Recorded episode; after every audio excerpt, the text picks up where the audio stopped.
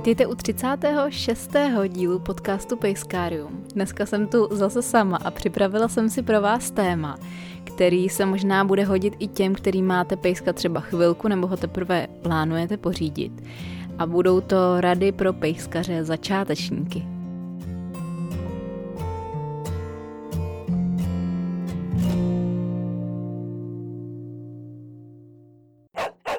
K vytvoření tohohle dílu mě tak trochu přivedla Ada z Elite Bloggers, která tyhle podcasty stříhá, protože říkala, že ten minulý díl, kdy jsem dávala dohromady 33 aktivit, eh, který můžete se svým pejskem dělat doma, tak se jí líbil z toho důvodu, že byl vhodný i pro úplný začátečníky a i pro lidi, kteří třeba nechtějí vůbec jít tolik do hloubky a nezajímají je takový ty hodně specifický témata, ale chtěli by třeba něco takového obecnějšího. Tak to bylo jeden, jeden takový signál, že bych tenhle díl mohla dát dohromady. A druhý byl ten,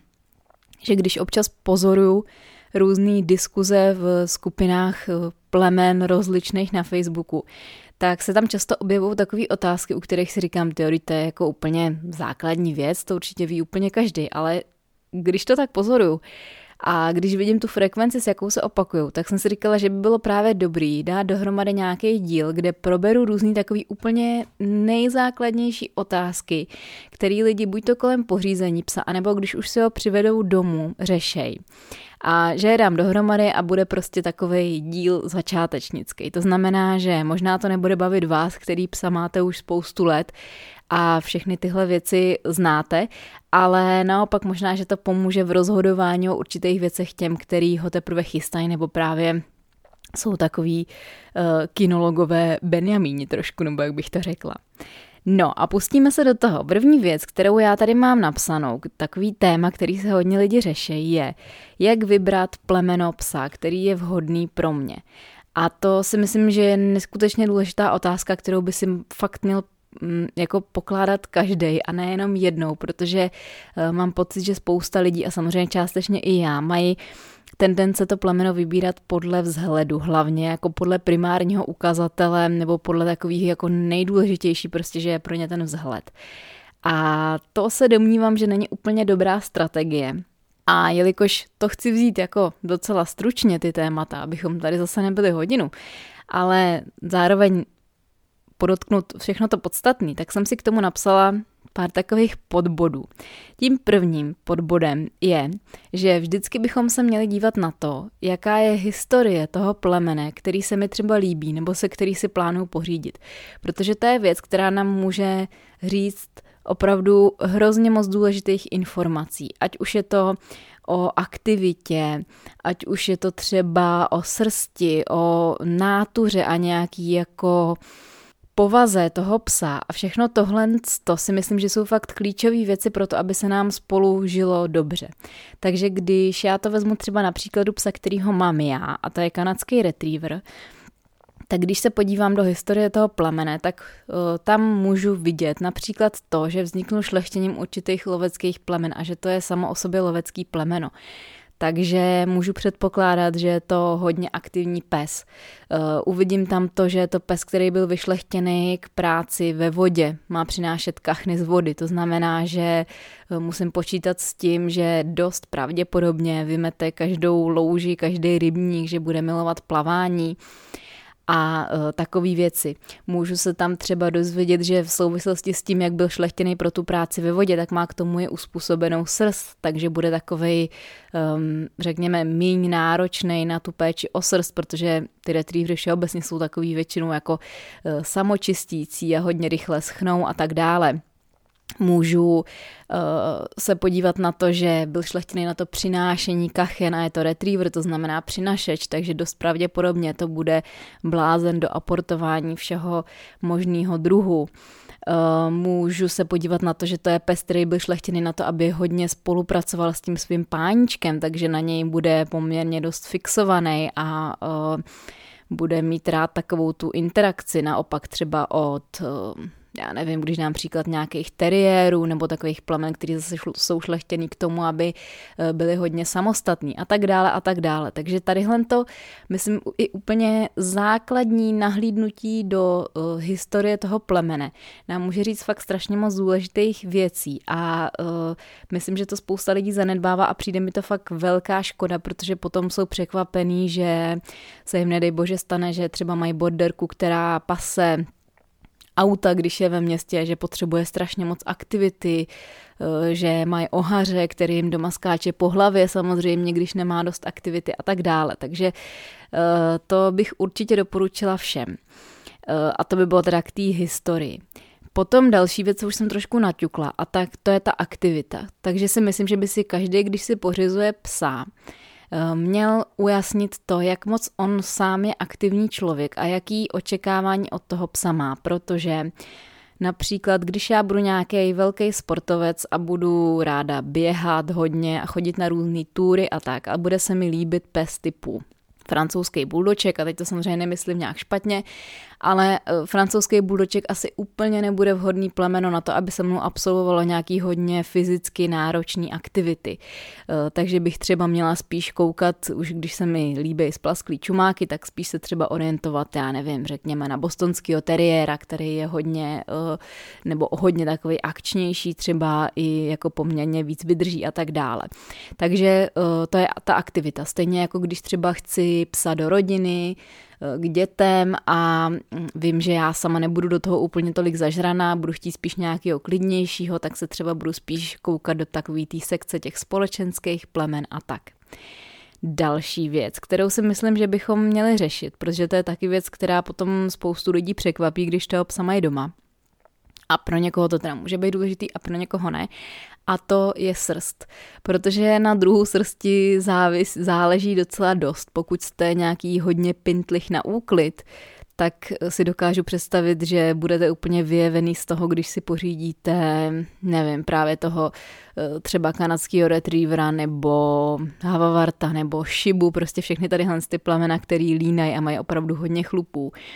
Zároveň, když třeba budete mít alergii, tak budete hledat mezi nějakýma plemenama, které jsou teoreticky vhodnější pro alergiky, to znamená třeba naháč nebo nějaký tadyhle ty psy s, v úvodovkách antialergenní srstí a tak dále. Eh, zároveň třeba když se vám nebude, když, nebo když budete vidět, že nejste takový, že byste věnovali hodně času té péči o tu srst, tak třeba není úplně dobrý nápad si pořizovat. Napadá mě třeba pudla, který má takovou srst, která se musí stříhat a opravdu o ní pečovat a tak. Takže to je třetí bod, na který bychom uh, měli dbát. A potom teda celkově takový to očekávání, co od toho psa mám. To znamená, když třeba já mám ráda přesně právě vodu, různé venkovní aktivity, mám rodinu a tak, takže můžu předpokládat, že třeba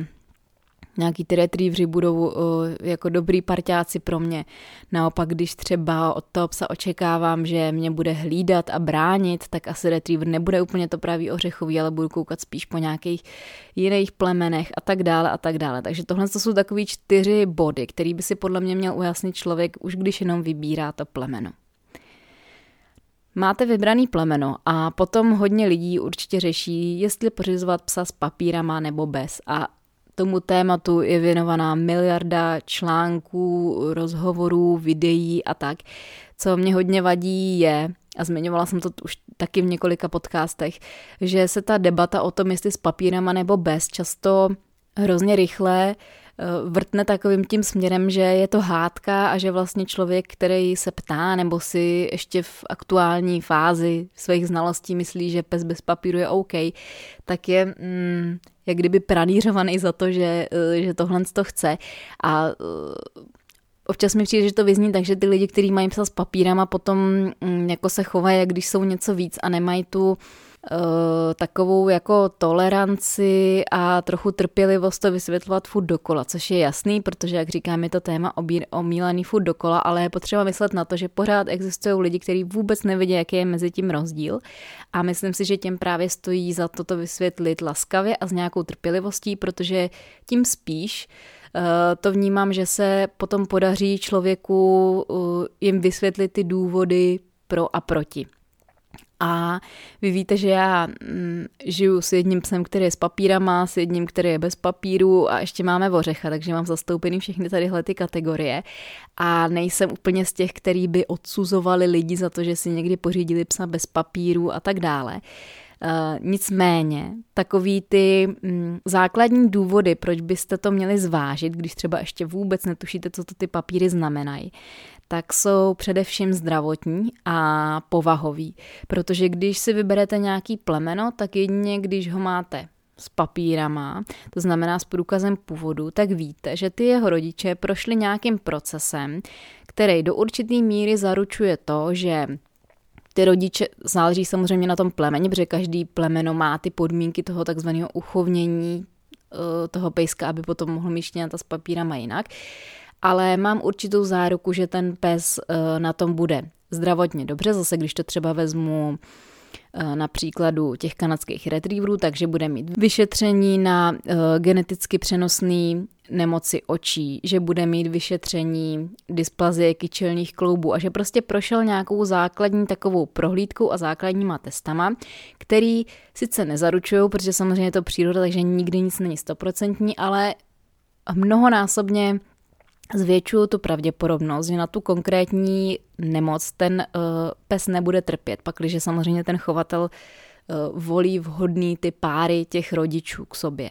Uh, a když se třeba bavíme o některých těch očních vadách, tak tam třeba je to ně, někdy i s jistotou, protože ta dědičnost je tam tak daná, že opravdu víte, že se vám nemůže stát, že když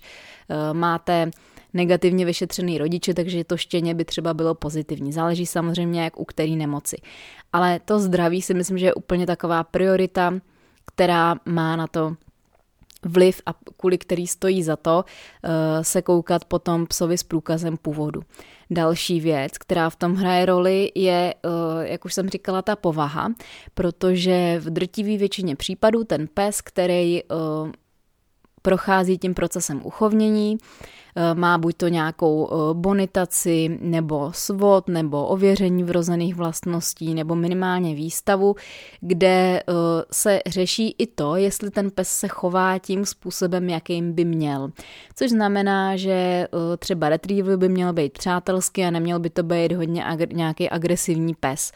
A tím pádem, když já půjdu na tadyhle to ověření vrozených vlastností v případě těch retrieverů a budu tam mít psa, který se absolutně nesnese s nikým jiným a e, bude vrčet na toho rozhodčího na těch zkouškách a tak dále,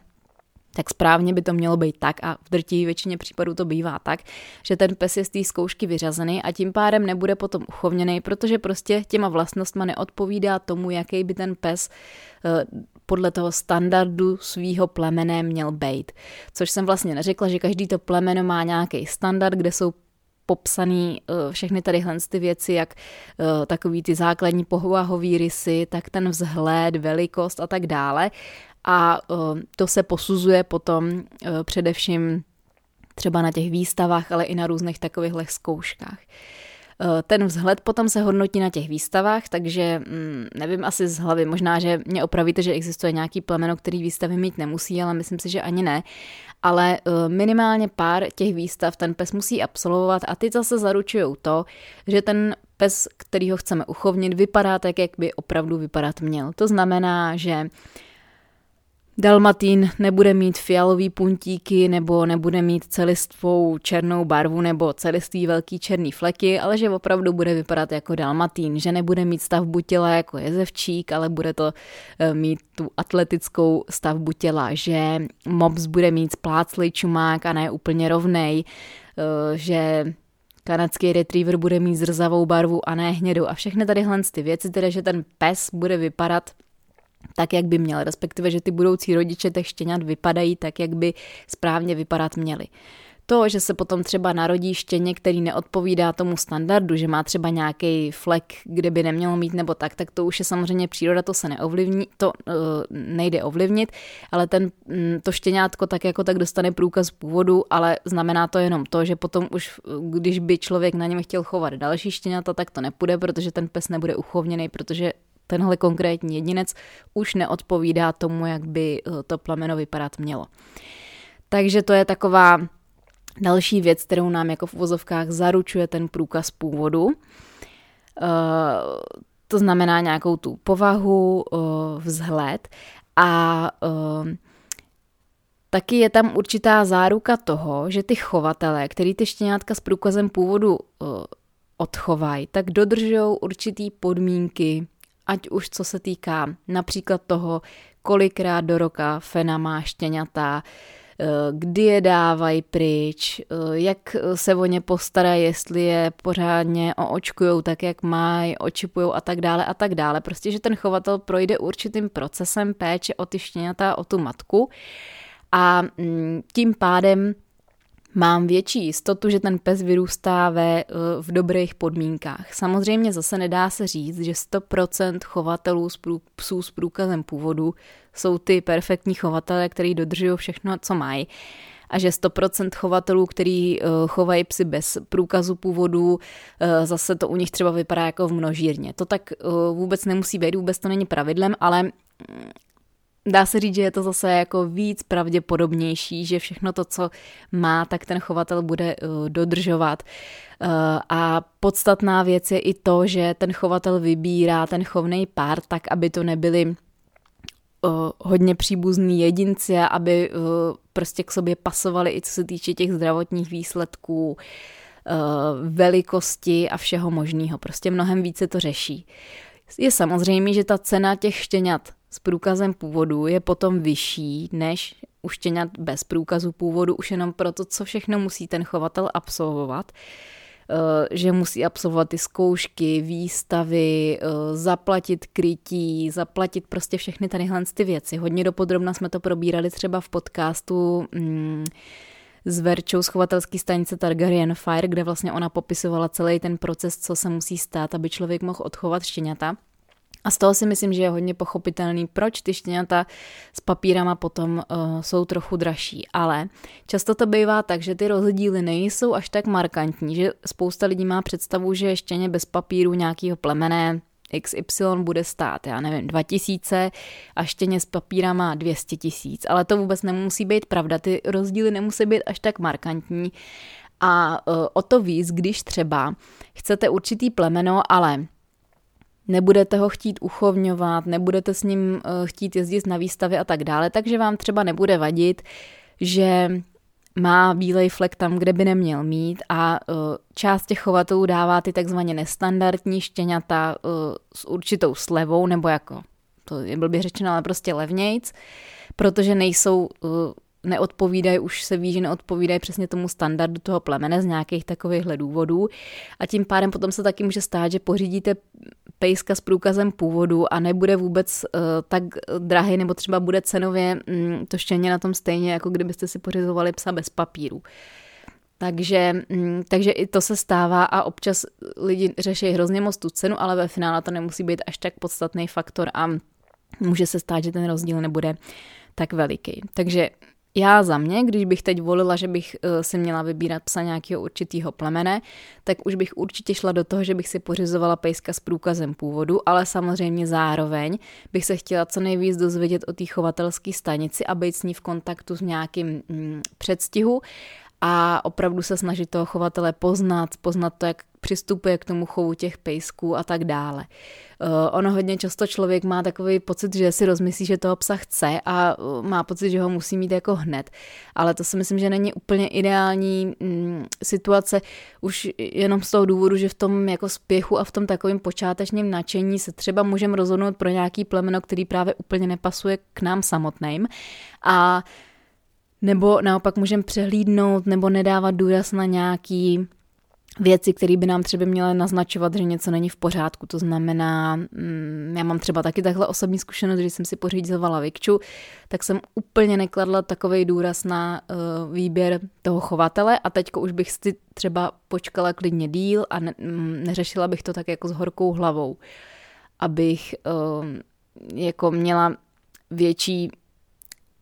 ne záruky, ale větší uh, jako šanci, že budu mít jistotu v nějakých směrech, že třeba ten pes uh, nebo ty štěňata z té chovatelské stanice mají víc, jako nadstandardně víc vyšetření, ty rodiče a tak dále. Takže na to určitě bych doporučila dát si na čas. No a s tím se pojí i otázka, jestli vlastně vůbec volit určitý plemeno, a v tom případě teda doporučuji s papírama, anebo si vybrat křížence. A myslím si, že je určitě dobrý říct, že jsou útulky narvaný k prasknutí naprosto nádhernýma voříškama a pro spoustu, spoustu lidí může být naopak lepší varianta to si vybrat nějakýho uh, psa z útulku. A zase samozřejmě není útulek jako útulek, v některých útulcích je těch psů víc a mají méně prostoru na to s nima nějakým způsobem pracovat. V některých zase je méně psů a mají uh, a víc se jim věnují a tak dále. Je potřeba se trochu i rozhlínout mezi těma útulkama a vybírat. Ale uh, úplně um, jako dneska už nesouhlasím s tím, že znamená, že dospělý pes útulku je hrozně velký riziko. Naopak si dokážu představit, že je spousta lidí, uh, k jejichž jako nátuře a těm požadavkům, který od toho psa mají, bude mnohem líp vyhovovat pes, který je z útulku a už má nějakým způsobem jako vytvořenou tu osobnost a určitý návyky. A mm, myslím, že není vůbec potřeba se toho bát. A když úplně stoprocentně nevíte, že byste chtěli psa určitý rasy a vyloženě odštěněte, nejste o tom stoprocentně přesvědčený, tak bych doporučila aspoň se mrknout do těch útulků a co tam je za psy a třeba zkusit nějaký navštívit, protože se dost dobře může stát, že vám nějaký naprosto originální pes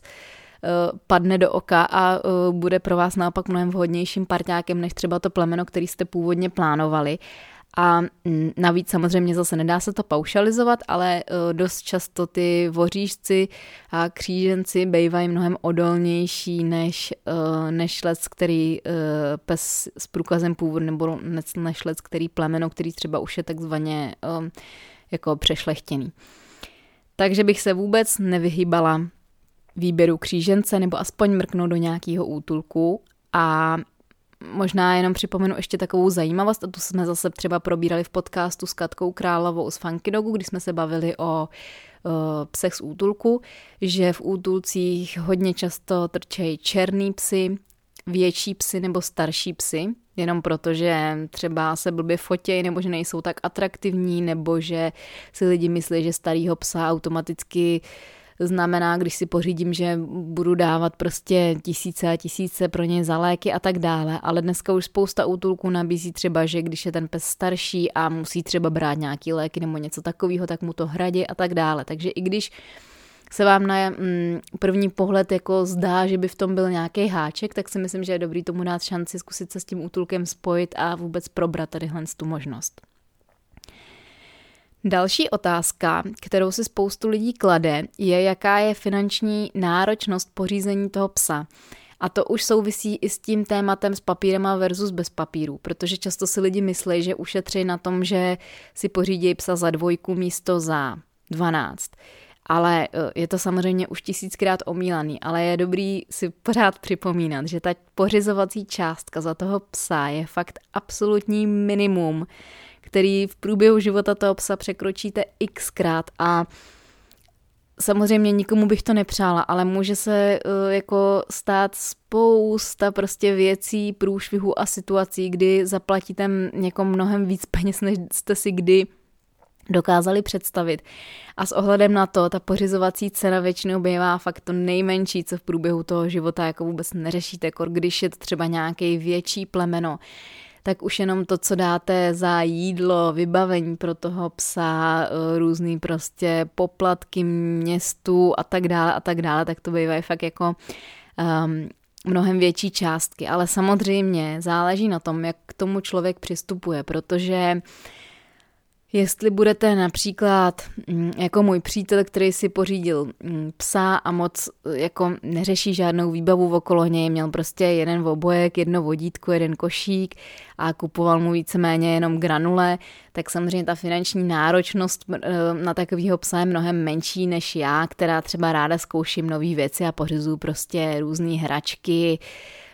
pořizuju různé věci pro sebe, pamlskovníky, v oblečení, x obojků, x vodítek a tak dále. Takže jako finanční náročnost vůbec toho mít, mm, jako toho aspektu mít psa, fakt strašně záleží na tom, jako co my jsme za povahy, co jsme za lidi, jestli plánujeme s tím sem třeba nějak sportovat, tak samozřejmě potom se dá předpokládat, že utratíme jako v průběhu života toho psa velký částky za různé jako tréninky, akce, vzdělávání a tak dále. Takže to se prostě nedá moc jednoznačně říct. Další otázka, kterou spousta lidí řeší, když potom už um, toho pejska má doma, tak je to, uh, jak vybrat veterináře. A já jsem to vždycky měla tak, že jsme chodili se psama k jednomu jedinému veterináři, takovýmu jako bych řekla v úvozovkách starýmu dobrýmu praktikovi, který uh, byl skvělý na všechny takové ty mm, prostě běžné věci, jako odčkování, čipování, nějakou jako základní takovou údržbu, když se něco stalo a tak, ale mm, když jsem potom řešila nějaký třeba už konkrétní problém, například jsem s Vikčou řešila problém, že měla něco s vokem,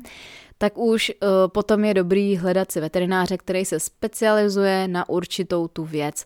Uh, funguje to vlastně dneska už trošku jako u lidí, že když máte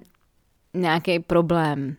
příklad, eh, že třeba si myslíte, že máte alergii, tak se necháte předepsat žádenku na alergologii, když máte problém, že blbě vidíte, tak půjdete k očnímu a tak dále, neřešíte všechno se svým všeobecným lékařem.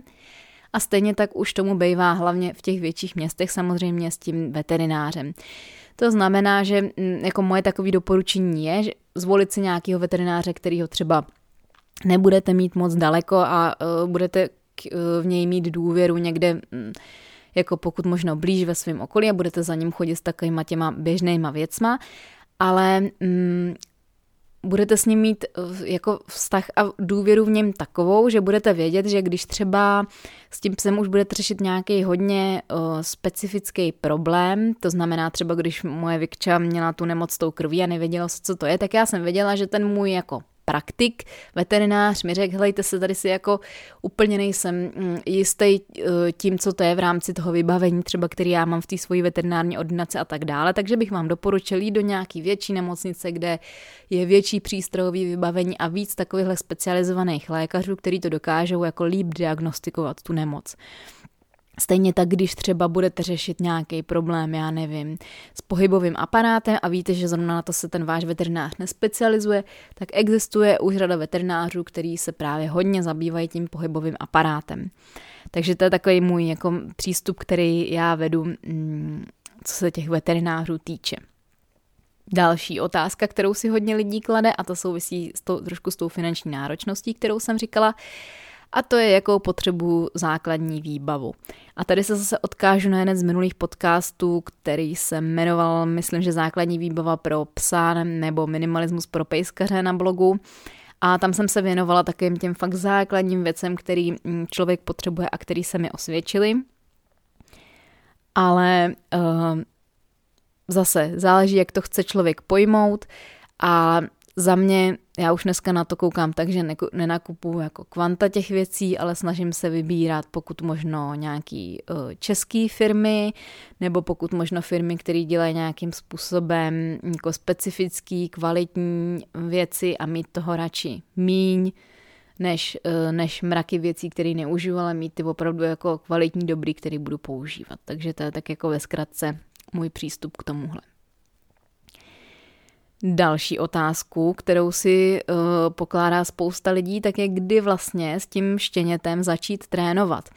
Taky často jsem v různých těch facebookových diskuzí viděla um, jako otázky, jako kdy jít s tím jsem na cvičák, teďka je mu, já nevím, 10 týdnů a všichni mi říkali, že mám ho nechat zavřenýho doma až do buchví kolikátého očkování a tak dále. To zase opět záleží na přístupu, jaký k tomu člověk má, jestli jste jako, bych to řekla, víc úzkostlivý na tohle a hodně se bojíte, že by ten pes mm, mohl něco chytit, ale já třeba v rámci socializace, což je téma, o kterým se budeme dopodrobná víc bavit mm, s Robertem Zlochou v jednom z následujících podcastů, ale tak v rámci toho, aby člověk nezmeškal to jedno z nejdůležitějších období, který to štěně má, tak jsem pro se uh, výdat s různýma lidma, s různýma dalšíma psama, u kterých vím, že je o ně pečováno, že jsou očkovaný, že nejsou nějak nemocný a tak, ale nezanedbat to. A uh, tu otázku, kdy začít trénovat, tak myslím, že uh, je úplně jasná odpověď, že okamžitě, že fakt jako není nač čekat. Ale teďka to nemyslím ve smyslu, že by ten pes do půl roka musel umět miliardu povelů a tak dále. Ale takový to základní fungování, reakci na jméno, různý takový ty jako základní pravidla chodu té domácnosti, tam si myslím, že vůbec není na co čekat. A uh, myslím, že je vele důležitý fakt se vůbec nebát toho, si vzít někoho na pomoc. A dneska už to nemusí být o tom, že jdete na cvičák a mm, ani možná bych to ani nedoporučila, kde je 10 psů na jedné hodině. Dneska už si fakt můžete zvolit uh, jako takový způsob, který půjde pro vás v pohodě i třeba v souvislosti s tím, jestli vy sami jste introvert nebo extrovert, můžete si pozvat trenéra k vám domů, můžete jít někam k trenérovi sami, můžete jít na nějakou, jako, do nějaký menší skupinky, do nějaký třeba školky pro štěňátka, nebo do nějaký třeba trochu větší skupinky, když je to, mm, když je to jako váš styl, ale těch možností existuje spoustu. Každopádně bych to vůbec, um, bych to vůbec ne, neotálila s tímhle tím nějak a začala začala se nějakým způsobem vzdělávat opravdu, opravdu hned, anebo pracovat s tím psem ideálně za začátku pod dohledem někoho hned.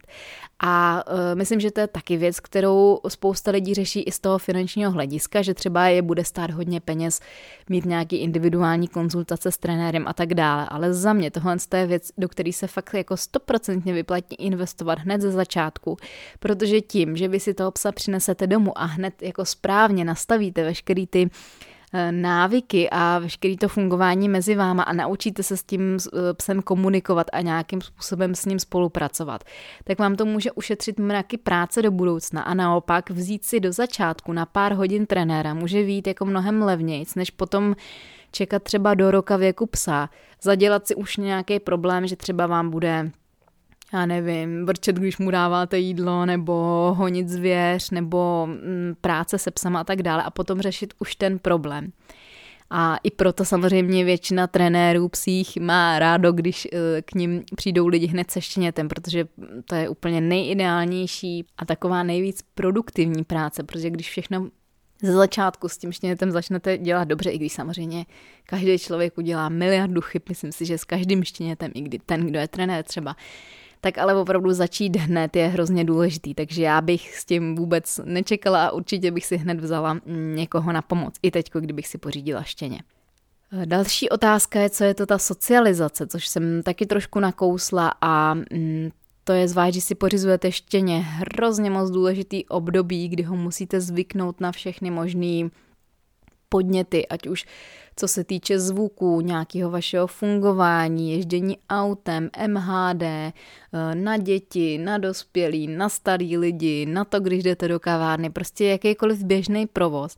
A je ve vašem vlastním zájmu a v zájmu toho psa absolvovat tady těch věcí opravdu hromadu v tom období, kdy ten pes to nejvíc vstřebává. Takže to je taková důležitá fáze výcviku toho psa. Další věc, kterou hodně lidí řeší, je čím ho krmit, jestli granulema, jestli mu vařit, jestli s ním barfovat. A stejně tak, jako když si pořizuju psa, tak mám, mm, jak bych měla zvažovat nějaké otázky, tak i u toho krmení, protože já třeba eh, Vikču krmím masem ale uh, vůbec nejsem z těch lidí, kteří by říkali, no ty, jestli dáváš psovi granule, tak to se s tebou vůbec nebavím a prostě je to strašně špatný. Já si naopak myslím, že každý by měl zvolit takovou variantu, která tomu způsobu života a tomu jeho mm, jako uvažování a naturalu vyhovuje, protože potom bude ten člověk spokojený. Uh, zase dělala jsem samostatný díl o krmení masem, ale uh, zopakuju i to tady. Myslím si, že pokud já budu uh, mít hrozný strach z toho, jestli bych svýmu psovi sestavila správně krmnou dávku a budu v příšerném stresu, jestli mu dávám to, co mám a jestli se mu někam nezapíchne nějaká kost a jestli se nepozvrací a jestli tohle, jestli tamhle to, tak mi jako nedává moc velký smysl krmit masem, když by mě to jako hrozně stresovalo a neměla jsem z toho dobrý pocit to je lepší potom vybrat opravdu kvalitní granule a krmit z toho psa granule má být v klidu, že teda má to, co může potřebovat. Na druhou stranu, když jsem člověk, který jako nemá úplně důvěru v to, že opravdu v těch granulích je to, co tam má být a že uh, je tam tak kvalitní maso, jak má být a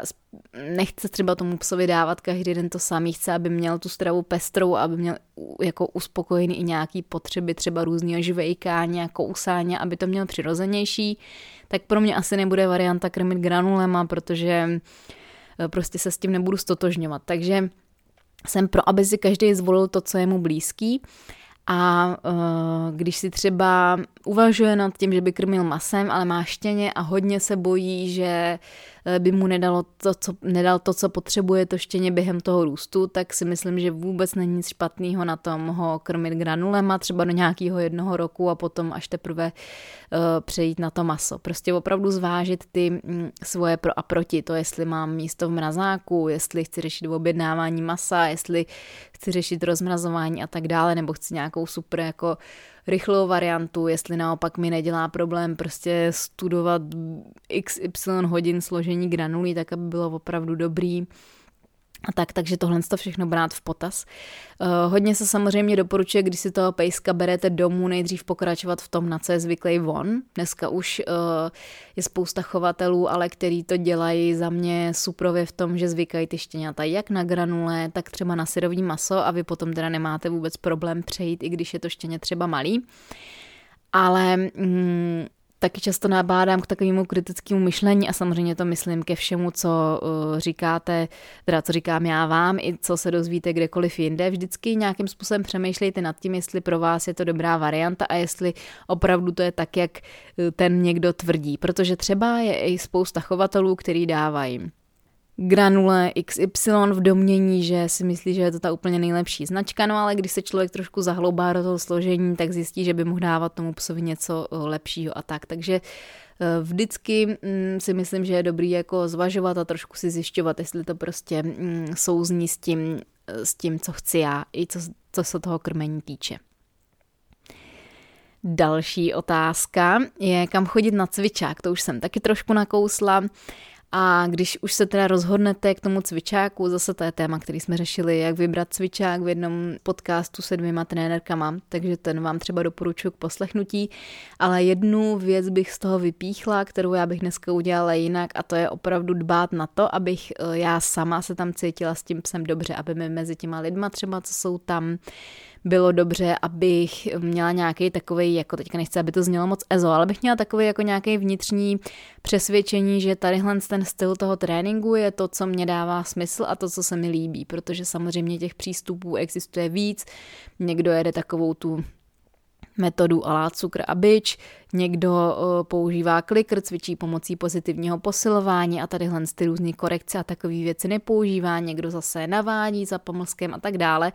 Takže mm, když jenom trochu pochybujete o tom, jestli se vám to líbí, jestli vám to přijde smysluplný, tak uh, určitě jako zkuste i jinou variantu, zůstaňte u toho, co se vám bude líbit. A hlavně mějte oči otevřený a buďte otevřený různým jako teďka nechci říct úplně trendům, ale takovýmu vývoji, protože samozřejmě mm, to, jak se cvičili, teďka nám příklad takový ze všeobecnější, ze, ze všeobecním to trošku, ale to, jak se cvičili německý ovčáci 40 let zpátky, ještě neznamená, že dneska už uh, ta uh, věda a ten trénink těch zvířat nepostoupil, ty znalosti v tom nepostoupily natolik, že se to třeba dá i dělat nějak jinak a možná i trochu líp, takže doporučila bych dělat to, o čem já jsem přesvědčen nebo přesvědčená, že je dobře, ale zároveň mít oči otevřený vůči různým novým směrům. A já vůbec nevidím nic špatného na tom, když člověk během svého života nebo během života s tím psem trochu upraví ty názory na některé věci, takže jako znám spoustu lidí, kteří třeba používali dřív elektrický obojek, ale dneska přišli na to, že třeba to jde i nějak jinak a že eh, jejich naturelu víc vyhovuje eh, se na něj úplně vyprdnout a pracovat nějakým jiným způsobem a tak. Takže mm, mít oči otevřený. Potom uh, další z takových jako praktických věcí je otázka vodítko, uh, vodítko nebo postroj. To jsem řekla blbě. Obojek jenom postroj nebo postroj. A to řeší taky spousta lidí. A tady bych vás odkázala mm, na různý lidi, kteří se tím zabývají. Třeba mě napadá Verča Gezerichová z Dog Fitness, který teďka vydali nedávno super videa, mm, kde probírali právě jak obojky, tak postroje, jak ten postroj vybrat, aby tomu psovi seděl, proč je lepší obojek nebo postroj a tak dále. Takže zase nedat jenom na to, že vám někdo řekne, mm, jo, všichni psi stoprocentně musí nosit obojek a všichni psi stoprocentně musí nosit postroje. Zase je to o tom, co vyhovuje vám a vašemu, jako teda hlavně vašemu psovi a tomu, jak vy chcete pracovat a fungovat. Takže v tomhle bych vás odkázala mm, na tohle. Potom častá otázka, odčervovat nebo ne. Jsou lidi, kteří doporučují odčervovat psa pomalu šestkrát ročně a budou vám to spát horem dolem. Jsou lidi, kteří neodčervují vůbec nikdy a neřešej to. Jsou lidi, kteří neodčervují, ale nechávají dělat rozbor bobků, k těm se řadím já. Takže mm, to vlastně funguje tak, že toho psa nenecháváte odčervovat na pravidelný bázi, stejně tak třeba jako já neodčervu sama sebe pravidelně, když jako nemám podezření, že bych měla nějaký parazity, ale vy vlastně necháte udělat rozbor trusu a až na základě toho, jestli vůbec a jaký parazity ten váš pes má, tak na ty ho potom přeléčíte. Takže to jsou takový dva přístupy, který tomu můžete dát. A kdyby zase někdo okolo tady toho řešil finance, tak eh, ani se nedá říct, že jedno je mm, násobně dražší než to druhý. Ten rozdíl, zvlášť pokud máte hodně velký psa, eh, nebejvá zas tak zásadní. Uh, ještě tady mám jednu otázku, kterou se možná měla zařadit víc na začátek a to, to je byt nebo barák, protože hodně lidí taky řeší, jestli tohle plemeno je vhodný do bytu nebo do baráku, jestli musí mít zahradu a tak dále. A uh, to je zase věc, která si myslím, že mm, v drtivé většině případů a v drtivé většině, u drtivé většiny plemen vůbec nezáleží na tom, co to je za plemeno a co to je za psa, ale na tom, jaký přístup my sami k tomu máme. To znamená, že můžu mít, já nevím, byšonka v obřím baráku se zahradou, který to jako ani nevyužije a bude trávit většinu času na gauči, třeba příklad. Ale zrovna tak uh, můžu mít borderku, která bude bydlet se mnou v garzonce a bude strašně spokojená, protože já prostě budu člověk, který bude věnovat dostatek času a uh, pracovat s ní tak, jak ona potřebuje. Takže uh, řekla bych, že uh, pokud mm, to není nějaký jako úplně extrém, že máte 10 dok eh, v jedna kákáčku a možná, že i to třeba jde, nevím, možná, že někdo takový je, ale pokud to není úplně nějaký extrém, tak si myslím, že v drtivé většině případů fakt nezáleží na tom, co mám za psa, ale jaký já mám vůbec postoj k tomu životu s tím psem, jak se mu věnuju a jak mu ty podmínky uspůsobím, protože můžu mít i mega akční plemeno v malém prostoru a když s ním trávím hodně času a hodně ho zaměstnávám, tak to vůbec nemusí být problém a zrovna tak to může být naopak. Potom je otázka, co s tím psem mám dělat za sporty, jestli s ním chci dělat nějaký sporty a těch možností je v dnešní době už mraky a řekla bych, že každý si může najít nějakou aktivitu, který se s tím svým psem bude věnovat a, bude, a může ho bavit. Řekla bych, že na tohle je úplně ideální si prostě vygooglit, jaký vůbec sporty a aktivity existují, protože i když mám nevím, zase nechci urazit nějaký plemeno, ale nějakýho úplně pecivála, tak to neznamená, že s ním nejde nic dělat. Spousta psů třeba může být skvělá na různý čuchací aktivity, na nosework, na nějaký stopování a přitom já nemusím být žádný úplně sportovec, protože to ne, na to není třeba potřeba tolik jako prostoru a fyzické aktivity.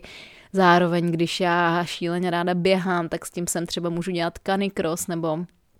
jezdit na kole, na koloběžce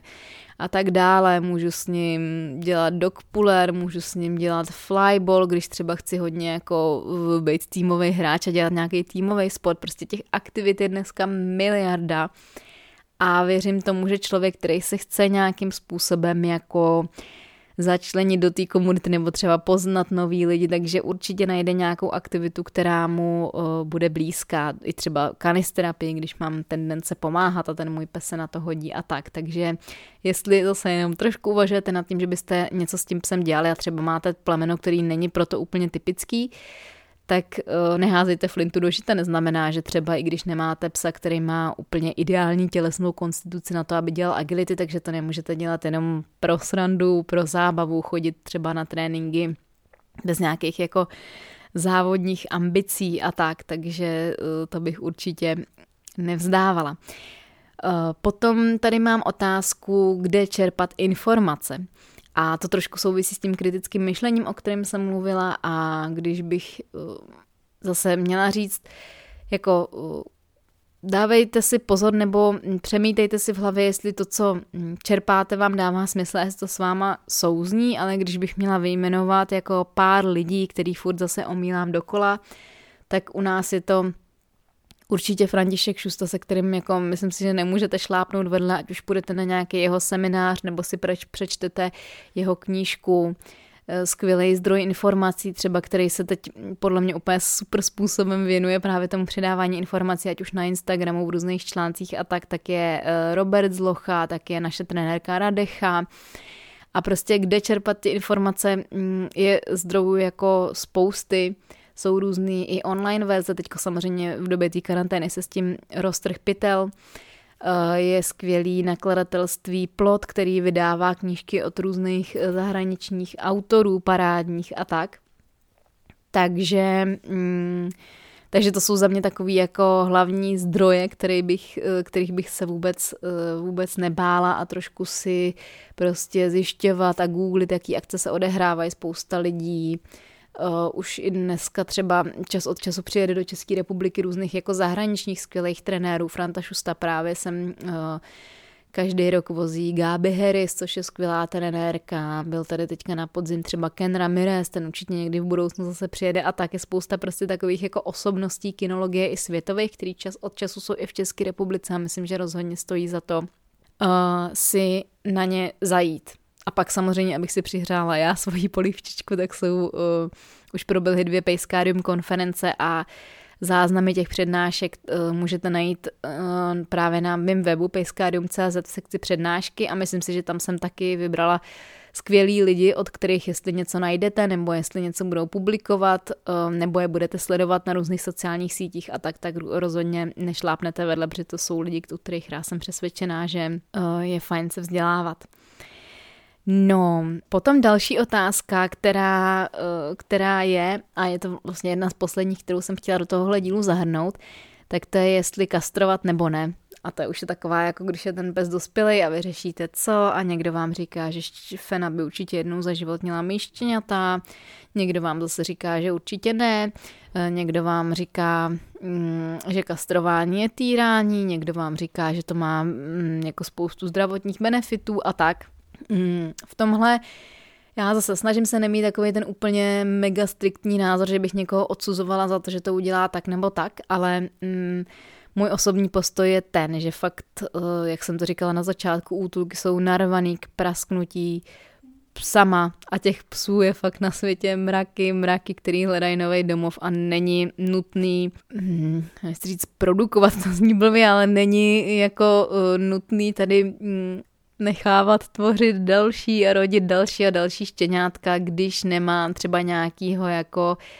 eh, super kvalitního psa eh, s průkazem původu, který jako by mohl být určitým přínosem do toho chovu a tak. Když eh, Prostě myslím si, že když to není nezbytně nutný, tak není potřeba tady množit jako hlava nehlava a když jako bych měla mít nebo bych chtěla nechávat nakryt svoji fenu nebo uh, nechávat kryt svýho psa jenom proto, že by měl mít jednou za život štěňata, že možná bych si jedno chtěla nechávat a tak, tak si myslím, že to jako není za stolik pádej důvod k tomu, aby uh, stálo za to do toho jít. Myslím, že je fakt potřeba to hodně dobře rozmyslet. A samozřejmě je skupina lidí, kteří jsou pro kastraci, kteří jsou absolutně proti kastraci. Já bych se tomu nebránila, ale uh, samozřejmě stejně tak, jako vám nikdo nedá záruku, že uh, štěně bude celý život zdravý, tak vám nikdo nedá záruku, že uh, Fena projde kastrací, což je jako poměrně náročná operace úplně v pohodě, i když se jich dělají prostě tisíce, tisíce denně. Prostě jako záruka není, svým způsobem je uh, vždycky nějaký riziko, ale to je i když jdete venčit, tak prostě vždycky je někde nějaký riziko, takže jako zvážit, mm, zvážit ty pro a proti, ale mm, ne, ne, nedáv, nepředávat tu zodpovědnost za někoho jiného, za to, že vám někdo eh, řekne, jo, určitě vykastruj, anebo že vám veterinář řekne, stoprocentně vykastrujte, nic se nikdy nemůže stát, jako vždycky počítat s tím, že prostě ta zodpovědnost, toto finální rozhodnutí uh, je na mě.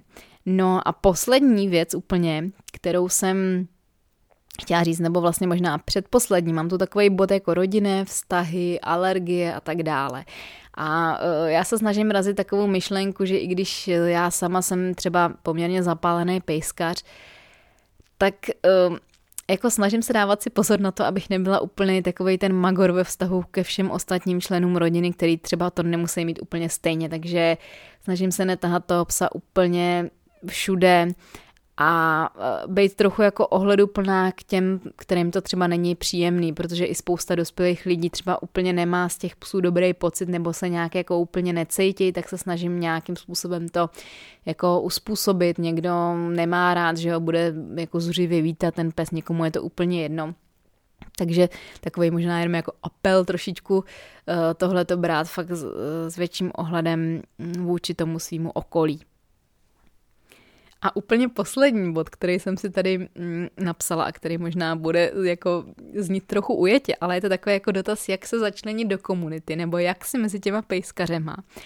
najít nějaký kamarády nebo známý, nebo se s někým seznámit. A mm, Jednak si myslím, že na to je skvělý Instagram, kde jsem se seznámila se spoustou úplně jako skvělých lidí, který bych jinak nepoznala. Mám trošičku pocit, že na to je ten Instagram lepší než Facebook. Um, nějak jako na mě působí, že na tom Facebooku dost často se vedou takový jako rozepře a že, že tam ty lidi nejsou tolik přátelský. Ale samozřejmě jako může se stát a určitě mám spoustu přátel i přes Facebook. Zase Facebook je třeba dobrý na to, když máte určitý plemeno a přidáte se do třeba nějaké skupiny toho plemene, takže se tam můžete seznámit s těma lidma, kteří mají to sami a řešit ty jako v úzovkách problémy, radosti a strasti toho konkrétního plemene a pořádat si různý srazy a tak. Uh, ale ten Instagram je přijde trošku přátelštější. Myslím si, že jsou na to skvělý právě všechny různé jako offlineové akce, typu různých přednášek, cvičáků, seminářů a takových věcí.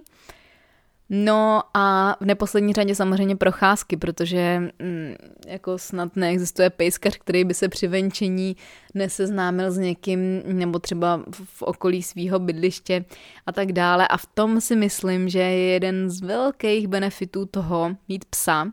že se právě díky němu, díky němu můžeme seznámit se spoustou uh, zajímavých lidí a díky tomu, že to je takový jako trošku, jak bych to řekla, bořič ledů dost často. Bourač ledů, bořič ledů. No prostě, že se díky němu snadněji seznámíte. Takže tak, takže to byl, um, to byl můj takový seznam věcí a nejčastějších otázek a možná rad pro pejskaře začátečníky. A pokud tohle poslouchal někdo, kdo už má psa dlouho a byl jenom třeba zvědavý, co jsem tady za, zařadila, tak budu moc ráda, když mi dáte vědět, jestli třeba jsem na nějakou uh, věc zapomněla a třeba jsem jí, mm, třeba jsem jí neřekla a přijde vám, že by to lidi měli řešit uh, nebo že to často řeší a nevědí si rady. No a jestli třeba uvažujete teprve o psovi, tak přeju, ať máte šťastnou ruku při výběru, ať vám dělá radost a budu se zase těšit příště u nějakého dalšího dílu a nebo na blogu, na Instagramu a všude možně. Tak se mějte krásně a hezký dny.